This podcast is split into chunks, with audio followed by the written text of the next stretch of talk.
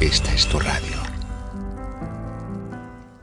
¿Has sentido que tu esfuerzo en nada prospera? ¿Quiere que tu esfuerzo prospere? ¿Qué podemos hacer para que las puertas que están cerradas se abran? Con poder y fuego ven.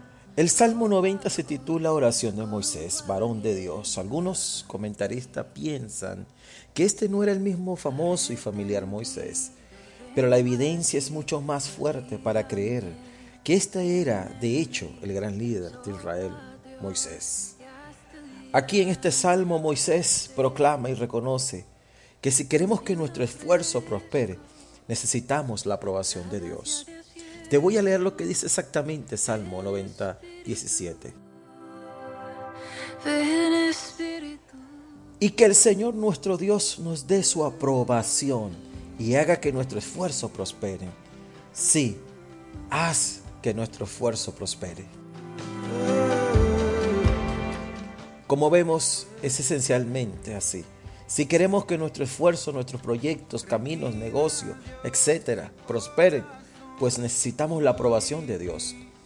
Para esto, debes de entrar en la comunión con Dios y preguntarle a Él si estás de acuerdo Él con lo que estás haciendo. ¿Es su voluntad? Spurgeon decía que los buenos hombres están ansiosos por no trabajar en vano.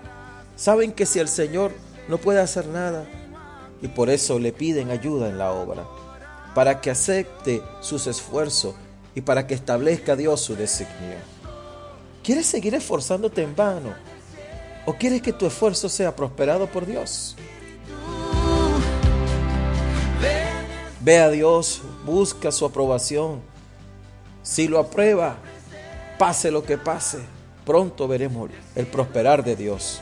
Recuerda esto también.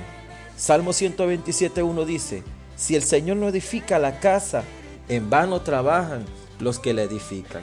Busquemos la aprobación de Dios.